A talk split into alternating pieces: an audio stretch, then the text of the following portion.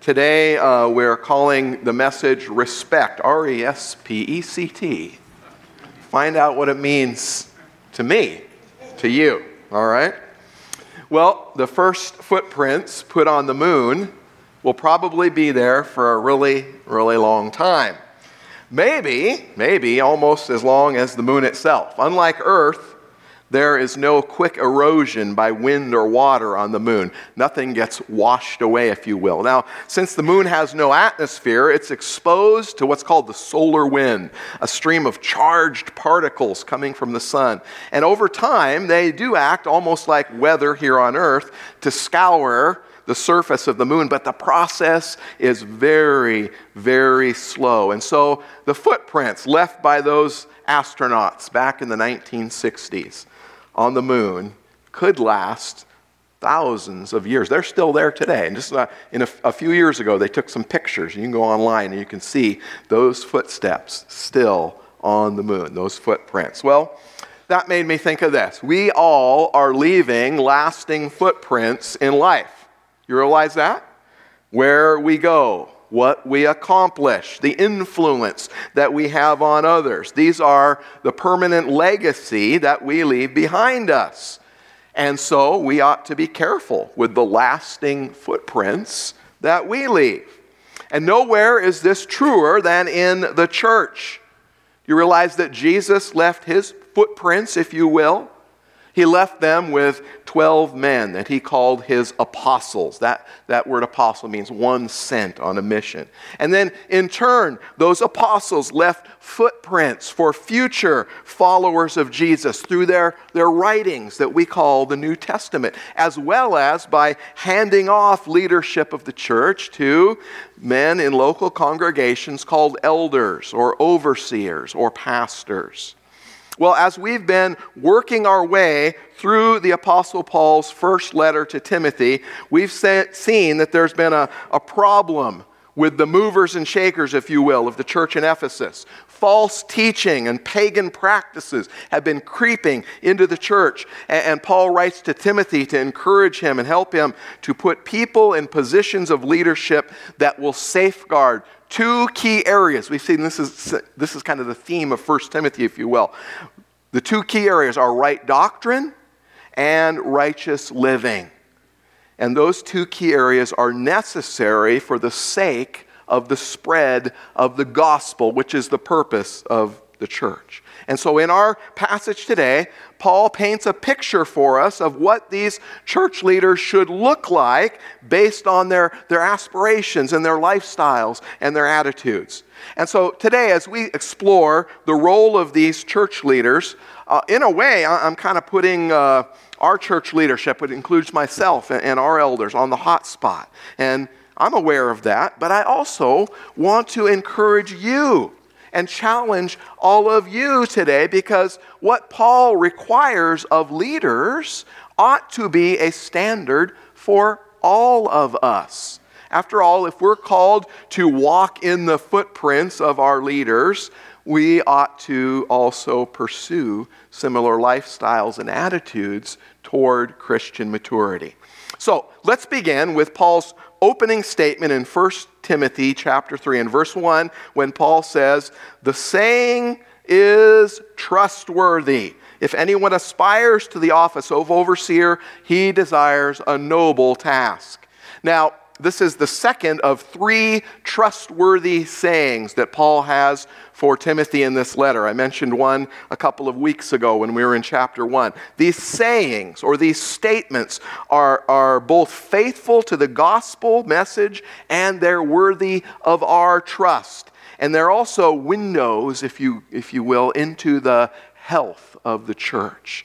So, studying or looking at these sayings can help us to be reminded of the foundations of our faith. Returning to these apostle approved, trustworthy sayings can return us to the core of the essential gospel. So, I want to remind you all the way back in chapter 1, the first trustworthy statement in chapter 1 in verse 15 was that Christ came into the world to save sinners.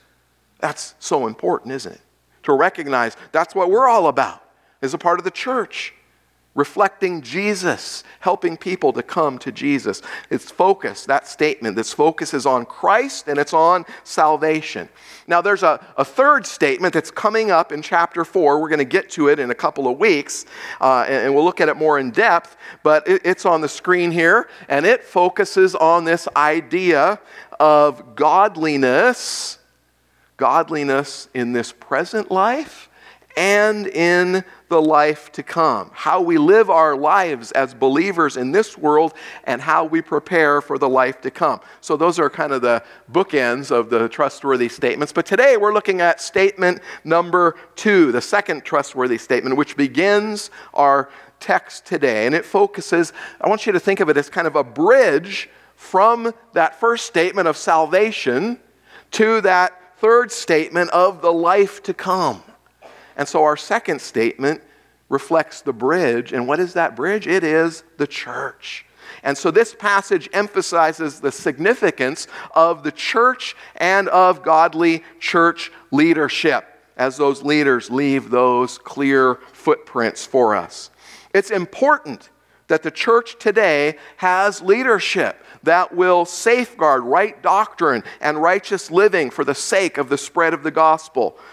And respect plays an important part in selecting those church leaders and in following those leaders. The qualities of good church leaders found in today's text ought to be a standard for all of us as followers of Christ. So I'm going to use that theme of respect today as we examine the role of an elder and our role as the body of Christ, also called the church. So we're going to start, first of all, with respect the task. Number one, respect the task. We're going back to verse one again. The saying is trustworthy.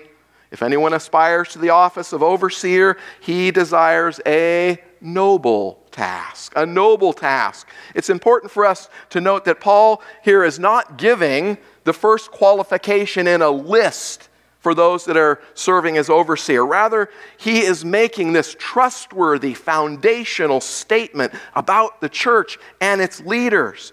The role of a church leader, an elder, is a noble task. That word noble means beautiful, as an outward sign of the inward, good, honorable heart. It, worthiness, those are all wrapped up in that idea of noble. Uh, and, and, so those who are called to lead our congregation have a very high calling, a worthy task. And by the way, they do so willingly. And they do so in our church at no charge. You know, it's pretty cool. Every month I get a paycheck from you all. I hope you know that. Thank you. And I appreciate that. As your preacher, you're faithful to pay me.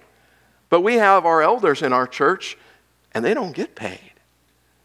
And they are called to this noble calling, and they serve you at no cost. They serve you willingly because it is a noble calling. That means that the role of elder is both respectable and to be respected. And we can show our respect by not making the lives of our elders more difficult, by showing trust and respect to those who serve. And then notice also that Paul calls it not just noble, but a noble task. A task, that's a word from the world of labor, to work, employment, a deed, an action. Wow. And so that means that being an elder is hard work. It's hard work. And we can show our respect toward our elders by recognizing their hard work. Instead of second guessing or arguing or complaining, we can trust that when they make a decision about our church family, that a lot of hard work and prayer and thought has gone into that decision. I want you to understand how hard our elders labor on our behalf. And you know what? Mostly in areas that you will never, ever see. And that's by design, I think working with difficult situations in, in families and in marriages and things like that, praying, laboring, studying the scriptures to ensure that proper teaching is taking place in our church.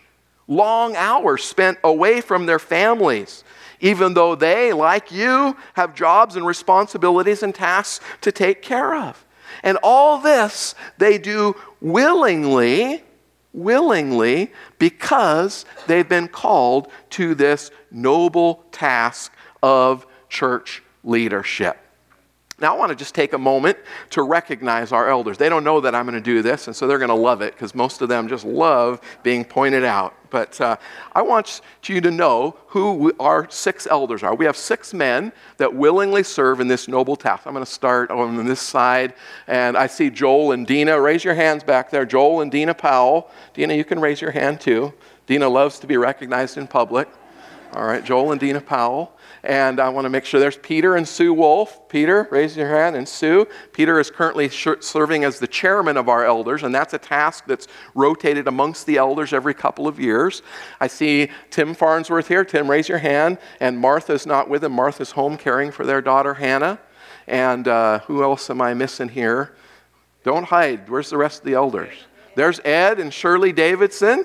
Ed, raise your hand. You saw Ed in the communion thought earlier, and I see Randy and Carol. Carol loves to be called out in public. Randy and Carol right there in the doorway. And then, uh, where's my sixth elder? Dick and Julie Beswick in the back row back there. There's Dick and Julie. So I, I want to just recognize elders, and I think let's just say thank you to them by giving them a round of applause. Now, just a few other thoughts regarding church leaders before we move on. It's important to know that there are three words in the New Testament used in reference to church leaders they are overseer, and elder, and pastor. And these three titles are synonyms, if you will. They're used interchangeably in Scripture to describe the same person or group of people. Now, I recognize that some churches, some denominations, and the like, they use these three terms to reference different positions in church leadership. But in the New Testament, we see that these three terms refer to just one clear set of leaders in the local church, maybe serving in different roles, but the same set of men. And this is the best way I can think of to, to illustrate this is we're going to look at a verse in Acts chapter 20. And this is where Paul is meeting with the church leaders at Ephesus. This very church that, that he's writing to Timothy. Timothy is there in the church at Ephesus. So before Paul left Ephesus, he met with the church leaders, and here's what he had to say to them. In verse uh, 17 and 18 from Miletus, Paul sent out word to Ephesus, and he called to himself the elders of the church. There's the first term, the elders. And when they came to him, he said to them, and then there's a number of things he had to say to them, and he begins to wrap it up in verses 28.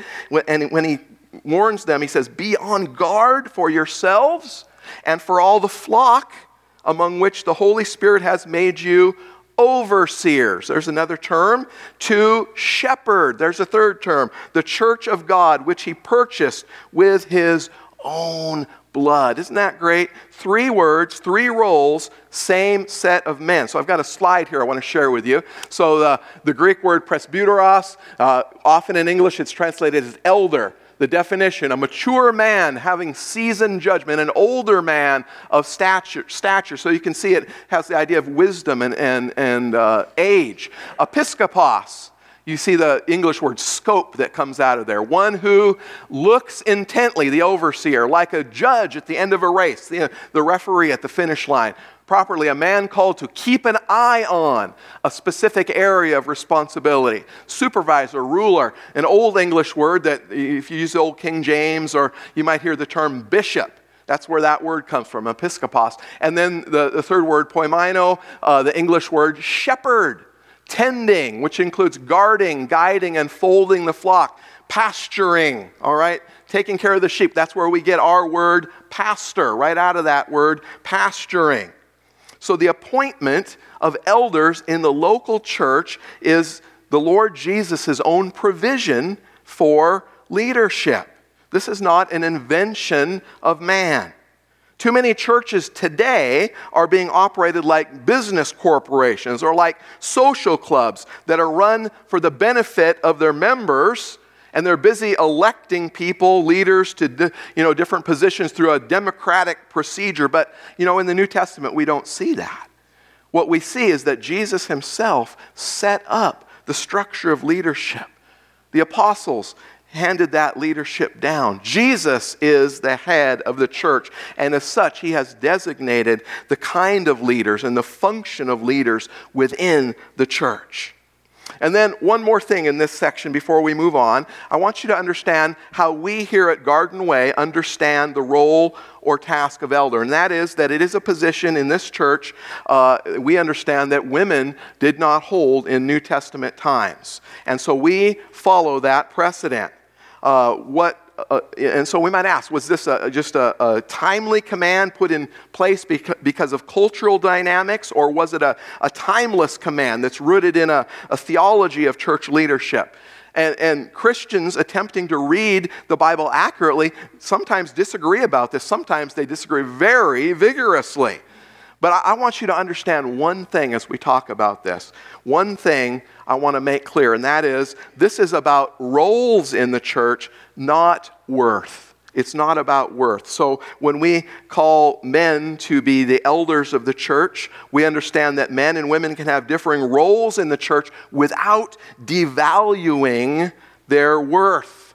Remember, a couple of weeks ago, we talked about the idea of equality and unity in the church and how God calls all men and all women together as equals. And so there's no sense anywhere in Scripture where one's sex, whether it's male or female, is connected with being greater than or lesser than.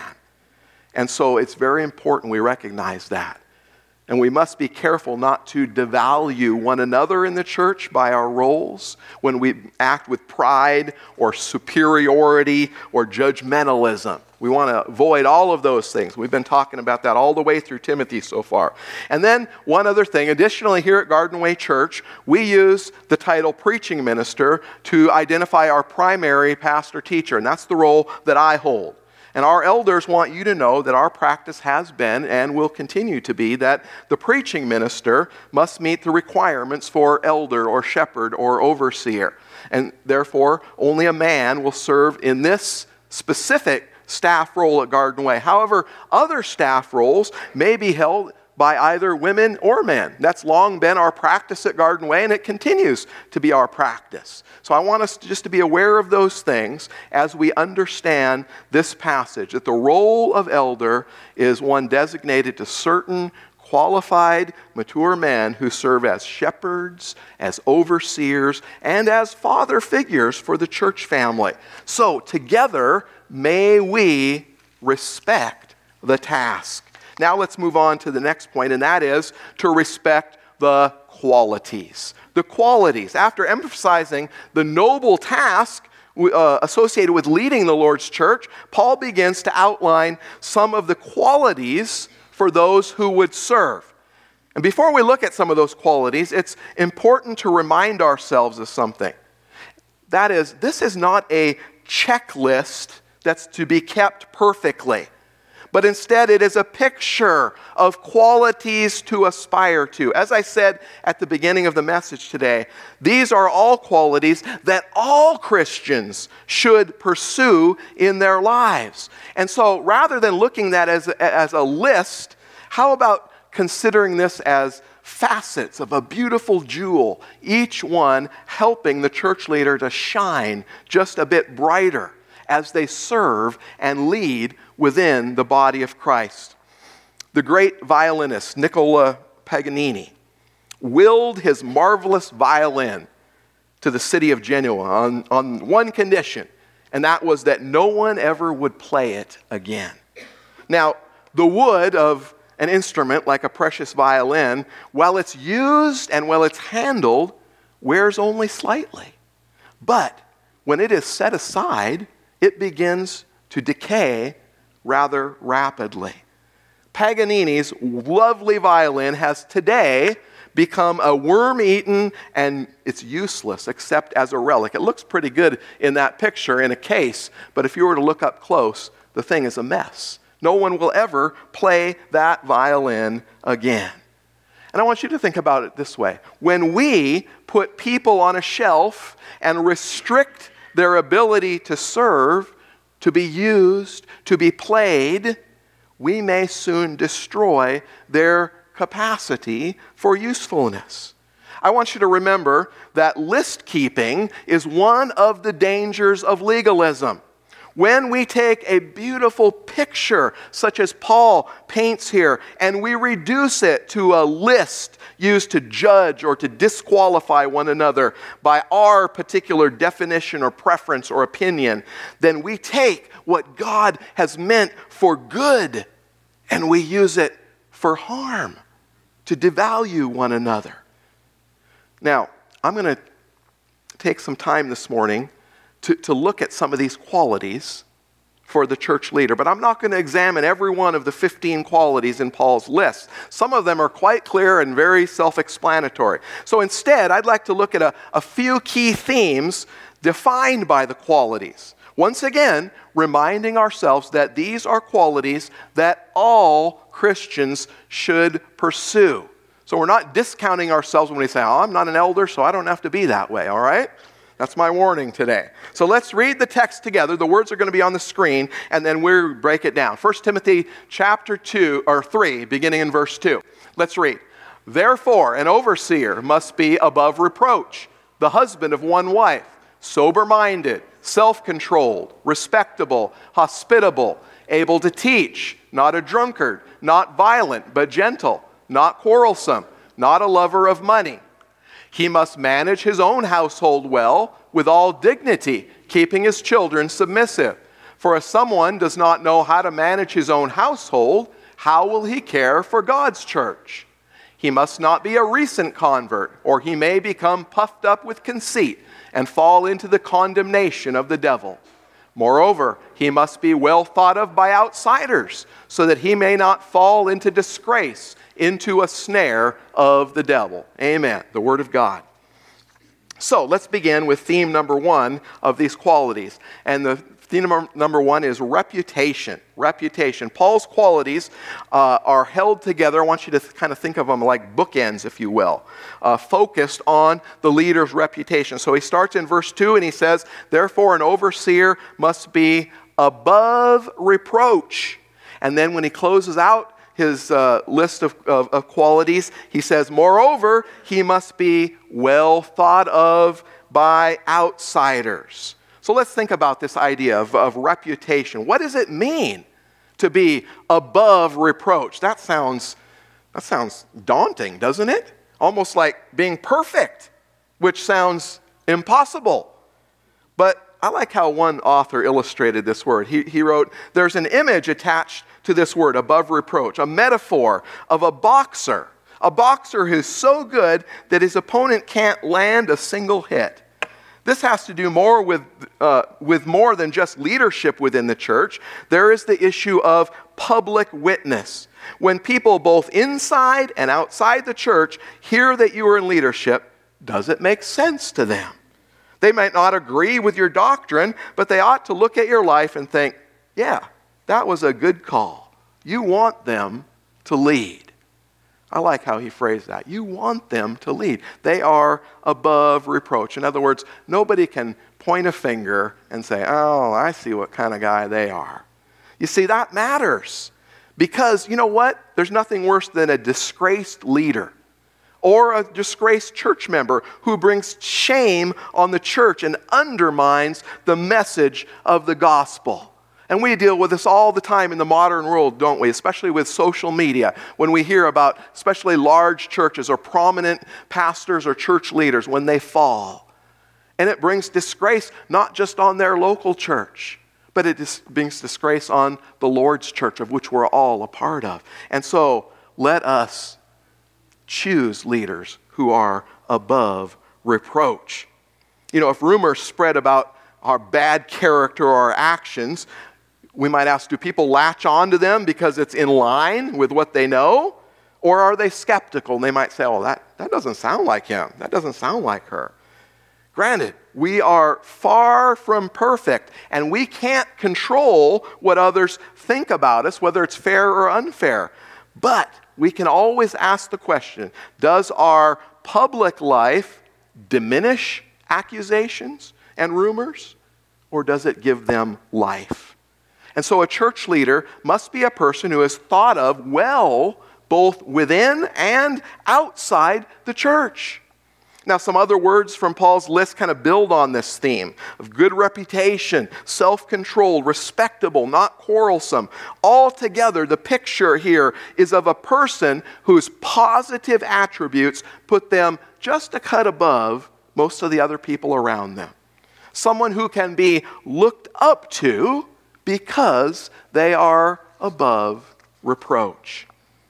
Now let's go to the second theme. And the second theme I've chosen to note is family. Family. Because an elder or, or shepherd is a father for the flock of Christ called the church, it's important that they're experienced at handling family life in a positive way. And so Paul lists several qualities that help us see this family theme. In verse 2, he says, the, the elder must be a husband of one wife and in verses 4 and 5, he writes, He must manage his own household well with all dignity, keeping his children submissive.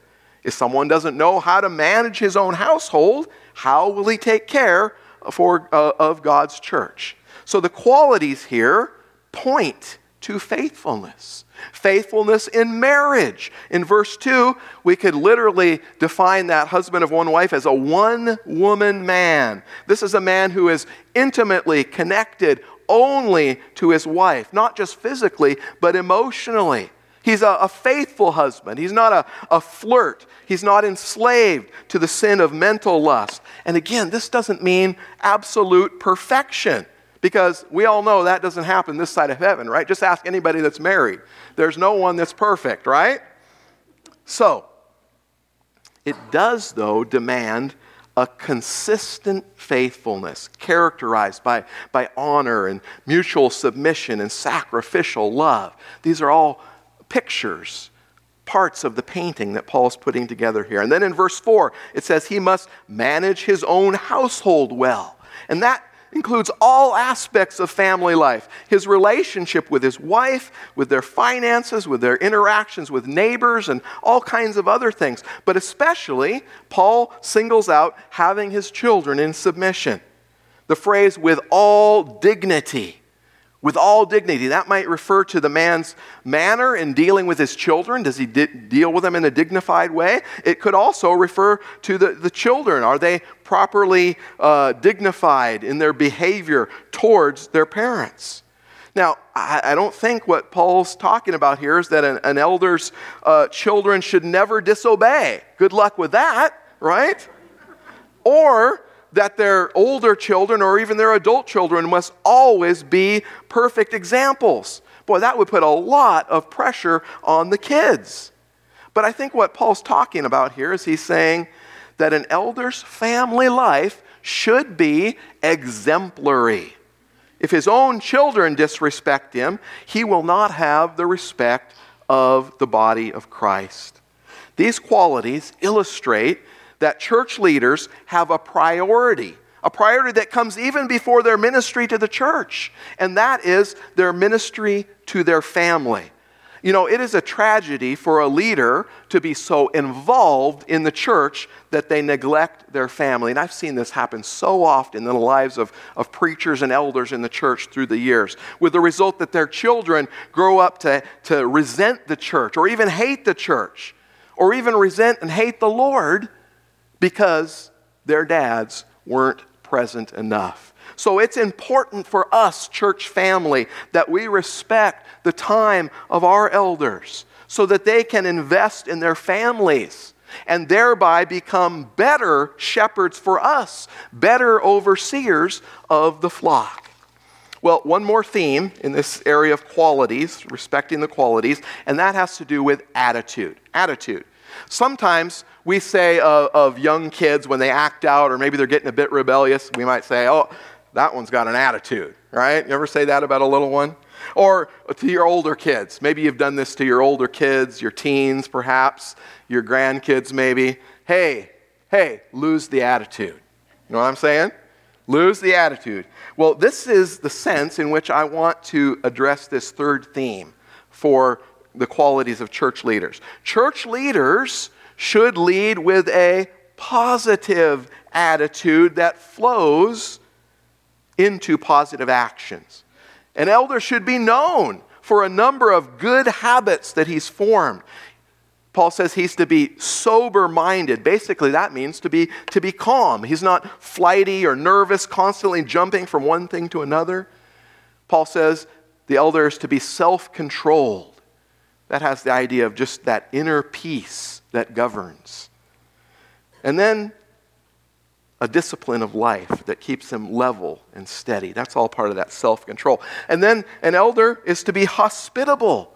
Hospitable, that word literally means a lover of strangers. We get our word hospital from it in English. Hospitable. And so the elder extends hospitality and care to strangers and to the people in the church. Another part of this important part of attitude is that Paul says an elder must also be able to teach able to teach. And this is a very important requirement. Paul's concern in the Ephesian church, you remember, that was false teachers were leading the church astray in a variety of areas. That's why he's writing to Timothy. That's why he's encouraging Timothy to get things in order. Because elders are to be the guardians of truth and teaching in the local church. Now, not all elders are going to be public teachers or preachers but they must be able to accurately handle the scriptures, to correct those that are misusing them, and to recognize error when it appears. And they do this all the while while they are maintaining a godly, compassionate, caring attitude, teaching by the example of their lives. Now, there are a number of other qualities that we haven't touched on this morning in the text, which help to fill out this beautiful picture of the committed nature of principled men who are called to lead in God's church. But I just want to say this may we respect the noble task to which they are called, and may we respect the qualities they're pursuing and passing on to us as they leave those footprints for us to follow. Well, as we wrap up, let's look at this third point. We've talked about respect, respecting the task, respecting the qualities. Now we want to talk about respecting the plan. God has a plan by which He desires to produce maturity in His people. And you know what that plan is called? It's called the church, also called the body of Christ also called the family of God or the household of God, also called the pillar and support of the truth. You see, it is through the church led by clearly defined and carefully selected leaders that God's plan is carried out for all of his people. God doesn't have a backup plan. You realize that? He doesn't have a plan B. His whole plan is wrapped up in his bride called the church. He wants us to thrive together, to grow together, to share the good news together. And so I want to encourage you will you be in prayer for our leaders, for our elders, as they lead us in following God's plan? Because it's not an easy task, but it is one that can be accomplished when we seek the Lord's guidance. I also want you to note another thing from the text here, and that is elders are the special targets of the enemy. I want you to look in these two verses here. Both of them mention the devil. You understand that God's leaders are under attack and they need protection. And so please pray for your elders. I, it kind of reminded me of this Far Side uh, cartoon. Uh, two deers talking. Bummer of a birthmark, Hal. That guy's got a big target on his chest. I want you to understand this, folks. Our church leaders are marked men. They've got a target on them. And if Satan can cause a church leader to fall, then you know what happens? He brings down many others. So please, will you pray? Pray for me.